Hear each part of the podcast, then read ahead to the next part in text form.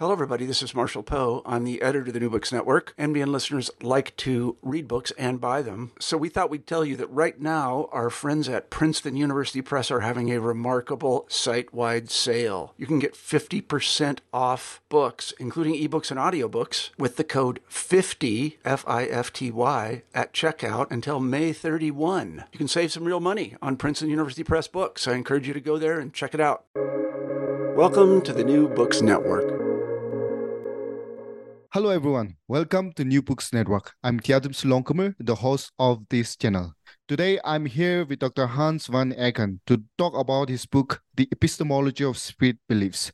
Now, this is an interesting book and especially something which uh, kind of relates to me because I'm interested in philosophy and I've also worked um, in my PhD. I've also worked on animism and Christianity, and I've also tried to understand the you know the traditional and the indigenous spirits that is there. So I think uh, this book has been an interesting read to me, and uh, hopefully we will have an interesting and engaging discussion. So let me straight away go to Dr. Eyghen and you know ask him, uh, can you tell us something about yourself? Yeah.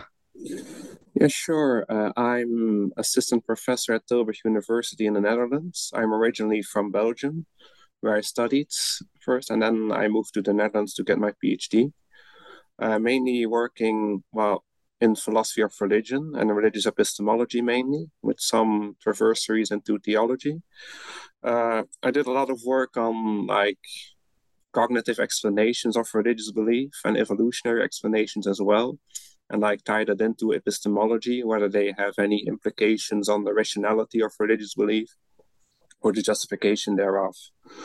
Uh, I also teach uh, general philosophy classes like history of philosophy or contemporary philosophy. Yeah, quite interesting. Yeah. So, um, I mean, obviously you are a philosopher of religion and so um, you have been working on cognition and all of, all of these other aspects of religion and your book specifically pertains to the spirit i believe in spirit so i mean why specifically delve on uh, on spirit and something which has to do with spirit yeah uh, sure. Well, my interest in the topic sort of grew generally.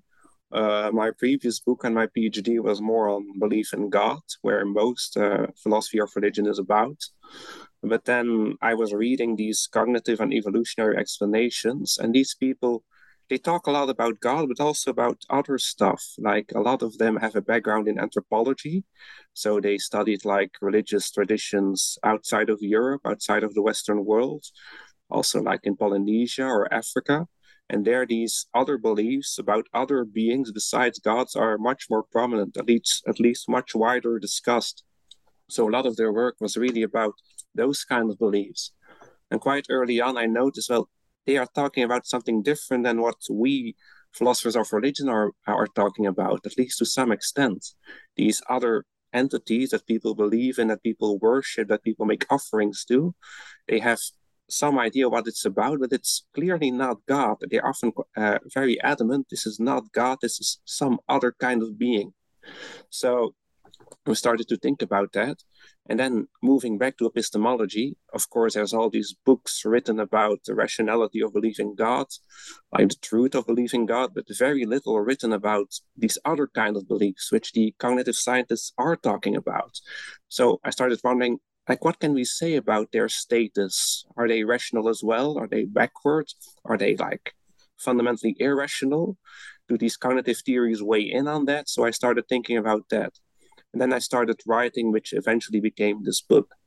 Of course we uh, things got messy quite early on. Noticed there are a lot of different beliefs and a lot of practices people engage in in conversation with these spirits like different kind of experiences different kind of settings different kind of cultural traditions going on. So i try to make sense of that. And then i sort of uh, distinguish the field into separate experiences of these spirits uh, all around the world. And i noticed a lot of cross-cultural similarities. There are similar practices similar experiences and also to some extent similarities in beliefs going on there. Yes this is really been the focus of this book yeah, yeah, quite interesting actually.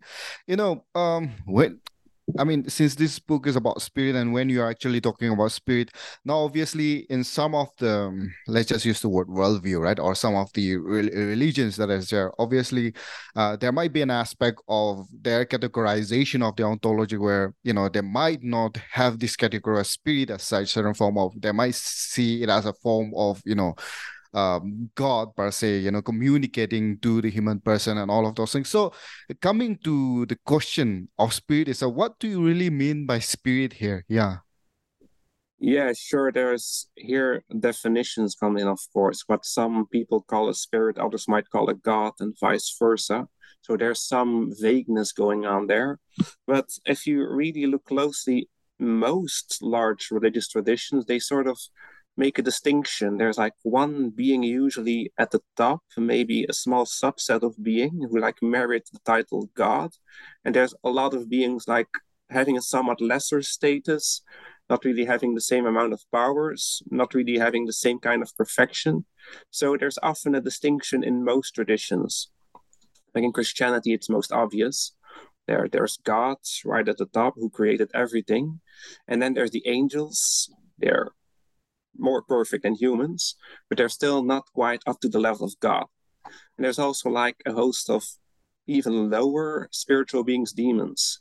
But you have similar things in Islam, where you have God also at the top, then again angels as well, and the jinn, also a separate class of supernatural beings who are clearly not gods. You have them in Hinduism as well, the yaksha, in uh, Buddhism as well. Uh, the Apasura, the uh, other beings that are mentioned in the epics or in religious writings, but they are rarely given the title God. So I think you can apply this this distinction across cultures mostly. Hmm, that's um that's interesting. Yeah, um, I mean, in my readings and all, coming to spirits, right? I haven't really come across many arguments also trying to argue about the reality or the existence of the spirit as such, um, epistemologically speaking, right? And so, um, can you kind of uh, give us some idea of what are some of the arguments that exist um, uh, today, or you know, or you might also have brought up that you know argues for epistemologically for the existence of spirit. Yeah, what are some of the arguments that exist? Okay, well, this was another thing. If I might take a slight detour uh, on the genesis of the book, like I read a lot of philosophy of religion, there are a lot of arguments for the existence of God or for the rationality of belief in God. And some of them got me wondering doesn't this apply to spirits too, if you just change in God to spirits? Like in many cases, of course, it does not. Like the traditional arguments for creator, like the cosmological argument, the ontological argument, these conclude to a perfect being or a creator, which spirits are generally not. So these arguments are not available to support belief in spirits. But moving more closely to epistemological arguments, like sticking to belief, not so much like the metaphysical status of these beings, there's these arguments can more easily be applied to spirits. Especially a prominent epistemological argument refers to religious experiences. In a crude form, people argue people have experiences of God. Under normal circumstances, experiences ought to be trusted. They merit some kind of trustworthiness. Therefore, we can be justified in belief of God in the absence of conditions that sort of undermine your experience, reasons to doubt your experience that got me thinking what if we plug in experiences of spirits there? Do they merit the same uh, justification status? Can they also support spirit spirit beliefs in the same way? And by thinking about it, I sort of came to the conclusion they can. People report these experiences the world over. There doesn't seem to be any particularly wrong with them. A lot of normal people have these experiences. And there aren't obvious like undermining conditions. I go to a lot of them in the book. Maybe we can talk about them later. And there isn't any reason to doubt that there's something going wrong with people when they have these experiences. Therefore, you could conclude that these beliefs based on those experiences can be justified as well, can be rational. Because there doesn't seem to be any clear differences with experiences of God. So if the argument applies there, it should apply to experiences of spirits as well. Yeah, interesting. Um, it, you know, when I um when I kind of read your work and you know as I've um as I go through it, your argument on the existence or the what the epistemology of spirit beliefs, as you call it, uh, hinges on the very fact of the argument for the existence of God, as I see it, right? So, I mean, obviously there are um interesting arguments for the existence of God. And as you have been saying, I mean, that people have this experience of God, and from there we can kind of, you know, um, conclude that, you know, people, other people might have had this experience of um, spirit. So, oh, this when we are talking about experience obviously we'll go deeper into that uh, this one but uh, in short uh, how do we distinguish between experience of god and experience of spirit as such then uh, well, just by noting what people report during or after these experiences. Sometimes people get the sense that this is God who is somehow revealing him to the subject. And sometimes you get the sense that this is something else. Might be a demon, might be an angel, might be a Loa in more Africa Afro Caribbean traditions. It might be another kind of being in Eastern traditions. So we sort of go what people report, what it what it seems to them, what we call like their the content of those experiences. Then you can notice differences in what people experience. Yeah um, so interestingly uh, one of the things that i've been thinking about is uh, if if you look at this experience then um, uh, why is there difference in their experience of this spirit and God as such. Um, uh, because the thing that uh, I I'm also thinking about because um as you have said, we just ask uh, we ask them about their experience, right? And then they tell tell us about the experience of the different experience that we have. So also coming to this experience um, people judge by the kind of experience that they have so there is an aspect of you know these um, difference in the kind of experience of um, different spirits or the god that we have. So obviously there is a sense that okay human human beings in that sense or human person can actually kind of differentiate this kind of experience so mm-hmm. um the, the kind of uh, foundational uh, the foundation that it kind of stands on is that okay human beings are capable they're in their sense eh, they are capable of differentiating this kind of experiences right so mm-hmm. I, I, was also thinking uh, can it be uh, um, can it be God who is giving all of these different different experiences and people are kind of differentiating this experience in that way? Uh, why can't it be so? I- am just curious about that one. Uh, well, good question. Like, how do people know what they're experiencing? Maybe they're like getting it wrong. Maybe it was God all along and they think it's a spirit. But it seems in clear cases this won't hold because especially in Christian traditions, people have experiences of very thoroughly evil beings like demons. And God generally considered to be omnibenevolent, all good. Like, why would he reveal himself as an evil being? That doesn't really make sense. And also, like in other traditions, sometimes the experience is profoundly different than what we would expect from a God, that it makes sense to call it an experience of something else course, it might be, it might still be the case that people are mistaking. But even if it is God, like why would God deceive people? This also doesn't chime well with his omnibenevolence, his all goodness. So we have an issue there as well, if you take God to be omnibenevolent at least.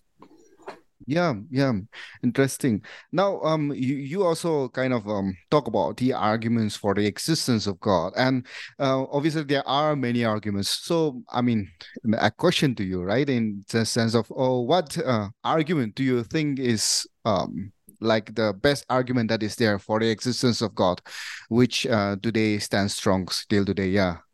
Oh wow. Uh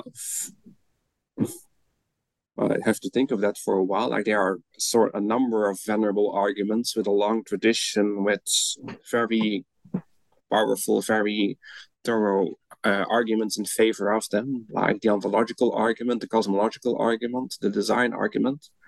These seem to be like the three major arguments in the field, the most widely discussed and the most, well, the most persuasive as well.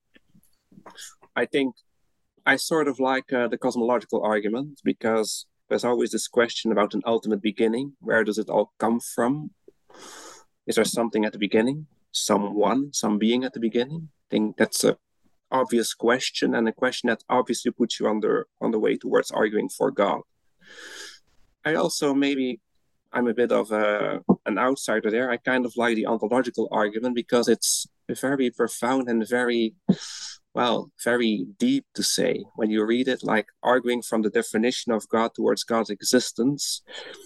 It has a lot of force and a lot of traction. It seems to be very, I just, it's hard to put your finger on, but there seems to be like something profound going on there which makes it persuasive for me at least yeah interesting i mean some other people might also argue that you know that um uh, the uh, arguments for the existence of god works in such a way that you know one argument is not all proof. There are all these different arguments makes a very strong case, something like that. So do you also think that the different arguments come together to make a much more robust and stronger case? Yeah. Sure. Like if you have a convincing ontological argument and a non- convincing cosmological argument, you have a stronger case than if only one of them holds.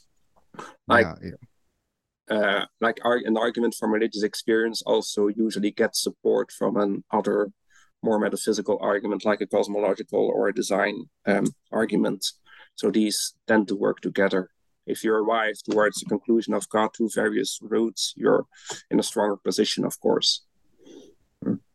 Yes. Now, um, the other argument that you go about is the aspect of ordinary perception that the understanding of or this very epistemology of spirit beliefs through ordinary perception. Now, what really is this aspect of ordinary perception is all about, and how is it related to spirit beliefs? Yeah. Uh, we should be careful when we say ordinary perception because ordinary is often like applied to a perception of ordinary things tables, trees, humans. Of course, spirits aren't ordinary things, things people don't perceive often. Like they're ordinary. Some experiences of spirits are more like ordinary in the sense that they resemble sense perception, things we perceive to our sight, to our hearing, maybe perhaps to our smell. Like some experiences of spirits are like that. Some people report seeing spirits. I have this example in the book about someone reporting a visual experience of a voodoo spirit, Erzuli. Sometimes people hear spirits, like something like literally hearing, like I hear you right now. And sometimes people even smell spirits, like there are these reports of people walking through a haunted houses, allegedly haunted houses, and suddenly smelling like a decaying corpse all over a sudden that something is there. So these experiences are very closely resemble ordinary perception in that sense that we usually perceive the world through our five senses. Yes, yes, interesting. The another thing that you also go um, into is the aspect of mediumship and its uh, relation to, you know, the epistemology of spirit beliefs. And so, uh, how, how um, what is your understanding of mediumship and how does it relate to spirit beliefs? Yeah. Sure. Yeah. Mediumship, they're all over the world again. People report like hearing spirits talk to them. Sometimes, as I mentioned before, this is like as I'm hearing you speak to me right now, but often it's more subtle that people get messages in their mind somehow. Maybe they get a deep thought, or maybe they have some kind of different voice they're registering somehow, but they're not hearing it as I'm hearing you right now. They are often used like for divination purposes to know the future, to know when to plant your crops, and so on and so on. So they enter in somehow in conversation with the spirit. And it's usually happens, at least people report it happens, by a spirit entering their minds. They're somehow allowed access to the inside of people's subjectivity, and thereby they transverse uh, communications. These can be about very various topics, as I mentioned before. So sometimes this is unwanted. People hear voices that they don't want, they want to get rid of. But in many traditions, it is something people actually seek out. They want advice from these spirits on various topics. So people who have this mediumship abilities, they are high respected and they are often consulted. Mm, yeah. Interesting. Now, again, the uh, next aspect that you talk about is the aspect of position, right? And obviously, you talk about the possession by spirits and how it, um, you know, relates to spirit beliefs and all. Can you can you dig a little bit more deeper on that one? Yeah. Sure. This is really somewhere where spirit experiences stand out from experiences of God. To my knowledge, people don't report getting possessed by God, at least not often at least, but people do report getting possessed by spirits. Like what is possession? It goes much further than like a visual perception or a mediumship experience. It's when a spirit or a demon in some cases takes over your whole functioning. It takes over your body, it takes over your voice, it can even take over your mind to some extent. Very often, people don't remember these possession episodes or don't have any control over them. It's something that happens to them and they lose all ownership or all control over their functions. So the demon or the spirit really takes hold of them, possesses them, literally. You get this again the world over. In Christian traditions, people report demonic possession. There are a lot of YouTube videos of exorcisms, for example. There's also some famous movies, of course, like The Exorcist by William Friedkin. And in other traditions, it's not always seen as a bad thing when a spirit takes over your whole functioning. People sometimes seek it out, especially in voodoo traditions, Santeria in Cuba, but also like in some Hindu traditions where people like invite spirits in to like, and they host them for some time for various purposes. These are very different in phenomenology, these spirit experiences. They are very noticeable. People behave differently they speak with a different voice. Sometimes they go like they have foam on their mouth, they start shaking and engage in all sort of erratic behavior. So they become different persons. In a sense, they become the spirit. Very strange kind of experience. It's very different, but very something you can't really ignore. Something you need to make sense of also from epistemology, in my view. Yeah, yeah. Interesting. The last one is something which I um I I have also personally in my work dealt with that is animism, and so I uh, wanted to ask you about this, right? So how how do you how how are you looking at animism here, and how does it relate to spirit belief? Yeah. Yeah, I take a similar line of reasoning as I did with like perception like experiences, mediumship experiences, and possession experiences. Like people report experiences of animism, as you call it as well. They sort of feel like nature is alive, or some tree, or even some stone is ensouled. We have like reports from various anthropologists, people talking to stones, people engaging into some kind of interaction with plants, people making offerings to plants or trees in some traditions. So there are experiences of animism as well. Some even go much further, especially when people induce certain psychedelic substances and they engage in mutual interaction with things we normally see as not alive. So there are experiences of animism as well. And following the same logic, like why not take them at face value, see them as trustworthy, and see if there's something that undermines them? In the end, concluding there really isn't much that undermines them. Yes. Now, uh, as I've said before, your kind of epistemology of spirit beliefs um, hinges on the existence of God. So, do do well, you see it? Uh, do you see it? As... Okay, okay. Well, uh, there is an argument that if God exists, it's more likely that spirits exist for various hmm. reasons. God wants to make himself known. If you have one supernatural being, there might be more. But like experiences can also stand on their own. Maybe people don't believe in God or don't know how to make sense of that, are agnostic, but they can still have some kind of experience of a spirit and conclude, well, this experience is trustworthy, so I'll believe in spirits from now on without making a judgment about God. That's possible as well. Yeah. So in that line, right? In that line of thought, I mean, as you have said, people might have had experience, but then mm, experience of spirit, and they are not making a judgment about God. So this is where I'm kind of thinking about um, as to okay, um, epistemologically speaking, right? That okay, if if there is no robust uh, understanding or argument for the existence of God, just an hypothetical statement, right? Mm-hmm. then uh, will the um, belief or the epistemological belief in the uh, in this spirit still stand strong or still exist if there's no God per se as such? It's hypothetically. Good. I think it's obviously very rare that people affirm the existence of spirits without the affirming the existence of God. I've seen very little evidence for that. It might be in some neo pagan traditions where people like address fairies or some entities without making a call about God. It seems like at least conceptually possible, and it might be actually possible in some cases. But you don't really see it in any of the larger religious traditions. Usually, people have both. When they believe in spirits, they believe in God as well. Mm-hmm. Having said that, there are traditions where, like, God has a sort of marginal role, to use bad words. Like in certain African traditions, they believe in God, who perhaps created the world, but it doesn't have a large role in people's lives. Spirits are much more important. Spirits are those people make offerings to, and spirits are those that people worship. Whereas God, they sort of affirm his existence, but don't really do much with it. So, in that sense, spirit beliefs can be more important to some people than believing God. Of course, this isn't the case in Christianity or Islam.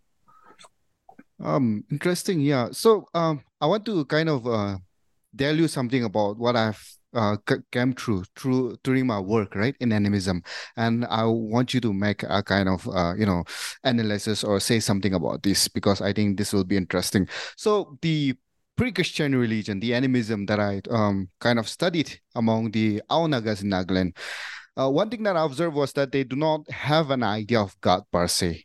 And mm. the second thing also that I also observed was that they do not even have this idea of creation. For them, uh, obviously, um, they believe that they emerged, right? They emerged out of the ground. So now, how does that emergence happens? Is that they believe it's a it's a form of it's a it's a it's a, something like where spirits right? Different spirits come together combine to form this human being. So they believe that you know a person like a, a human person a man has six spirit and a woman has five spirits like that. Now these spirits are attached to different parts of the reality. One spirit will be attached to the land that person is living. One spirit will be attached to a celestial body. You know different spirits attached to the different parts of the reality that they see and understand and all of those aspects. So the idea is that there's no existence of god. There's no existence of uh, no uh, concept of creation and that you know there's only the spirits exist and spirits come together to form human beings and and that is how human beings interact and live with the spirit. So what can you say something about that? Yeah. Yeah interesting. That might be an example of people affirming spirit beliefs without affirming belief in god. So it might be an example of what i only saw as a possibility until now. So if I hear you well, they're mostly agnostic about the existence of God. They don't really seem like atheistic that he or she doesn't exist, but they just haven't made up their minds. This might tie into like what I mentioned before that spirits are much more important to some people than God is because it doesn't have like a great impact on people's life. So, yeah, interesting example. This also shows that in some sense, like spirits are often more tangible or more like nearer to people's uh, daily lives for a lot of cultures. Like the spirits are those to, with which they interact, with which they sort of make bargains, perhaps, whereas God is very far removed. Maybe that far that they don't even think about him that much. Yeah, interesting. I mean, I have a last question, and I think this this question in, is in terms of trying to push the but the kind of boundary that you're setting a little bit i mean i just hypothetical boundary but I'm, I'm just trying to push this a bit and this will be my last question. As to i mean as you have said right uh, with the example that i gave that you know there might be agnostic about god and all of all of those aspects. But uh, i think my question is you know can they just believe in spirit and live in uh, you know tandem with the spirit rather than you know uh, kind of uh, them not having or uh, we necessarily not uh, kind of like saying something like where you know they they don't have they are agnostic or i mean the the, the mm. thing i'm going trying to say is that you know for example as as i have said when i look at the community they believe in spirits. Now they don't have a concept or idea of god. Now i might come with a concept or an idea of god. So i might say okay now they believe in spirit but they do not have an idea or concept of god. So they are detached from god but they believe in spirit. But then can it can there be a community which do not need or do not have an idea of God as such. I I uh, I mean for anything. I mean there is no need for God at all in that sense, right? Uh, for any uh, foundational epistemological ontological aspect of the reality, that there is no need for the uh, idea or the existence of God per se. Can there be something like that? Yeah. Uh, um, uh, I reckon it can. Of course, we should always be careful. There's like a brief discussion in some of the chapters on tacit beliefs. Like often, at least when you go outside Western academia, like talking about beliefs is somewhat of an abstraction. It's not at all clear what kind of states people have towards beings, towards spirits, or towards gods. Maybe there's something unarticulated, maybe there's something tacit, maybe there's like proto beliefs in there that are not quite what we epistemologists would call beliefs, but something close. So it's often very hard to tell what is really going on in people's minds. You could also have like some idea of something being out there, which might be a god, which might be a spirit, without really calling it that, without really doing much with it, without minding it that much. So there's a lot of complexity we were, which we're just beginning to understand in cognitive neuroscience and also in epistemology. It might be a lot more complex than just saying those people are agnostic, those people are theistic, those people are believe in spirits, and those do not. Maybe it's a lot more vague boundaries in between there. Yeah, yeah, interesting. I mean, quite really interesting things to kind of continue to talk about and also really look at in terms of research, right? And that's quite really interesting. So yeah, um, I mean, um, I've exhausted the question that I brought about uh, brought, and uh, so is there anything that you uh, think that you might have mixed out that you want to say, or that I might have, uh, you know, not asked? Uh, yes, uh, we didn't uh, delve much into like the scientific explanations of these experiences people report. Like, I haven't found many defenses, but there seems to be a general sense in the West that these belief in spirits, these experiences, they can somehow be explained away by science. There's something going wrong in people's minds. Maybe they have some form of mild uh, schizophrenia, maybe they're delusional in some sense. There's, you often come across these hand waving explanations. Oh, there's just your mind messing with you. They're just, this isn't really true. We, can, we have scientific explanations for those phenomena, like possession experiences, like mediumship. But then, if I look closer to like these various proposals for scientific explanations, they really don't explain what is going on in people they're sort of off the mark. They explain something, but it's not quite what people report. Like I compared certain reports of possession experiences, for example, to explanations thereof, and they really don't match, match up. So you can't really conclude from these scientific explanations that the whole thing has been explained away or is something that there's something wrong in people's mind when they report these experiences. This is also one of the main gists of the book. Great, great. That's that's that's really good. Yeah. So as we come to the end of the conversation, um, is there any other project that you're currently working on, or anything that you are kind of working on? Yeah. Anything else? So yeah, I continue to be looking on like these cognitive mechanisms in people's mind that sort of underlie religious experiences or religious behavior. Also looking closer at like cognitive accounts of ritual activity, what is going on in people's brains and minds when they engage in offerings, prayer, like communal festivities. There's a lot written about that as well, which merits some epistemological lens as well. I'm hoping to do more with that in the near future. Really, really interesting. Yeah, that's really that's really great. So, if anyone wants to reach out to you uh, regarding this book or any other works that you are doing, what's the what will be the best way to reach out to you? Yeah. Uh, I guess that would be via email. Uh, we, maybe we can share it below the podcast somehow. I can tell it, but um, I'm also quite easy to find on the internet. Like I have an institutional website, which if you just Google my name, you will be sure to find it. Yeah, thank you.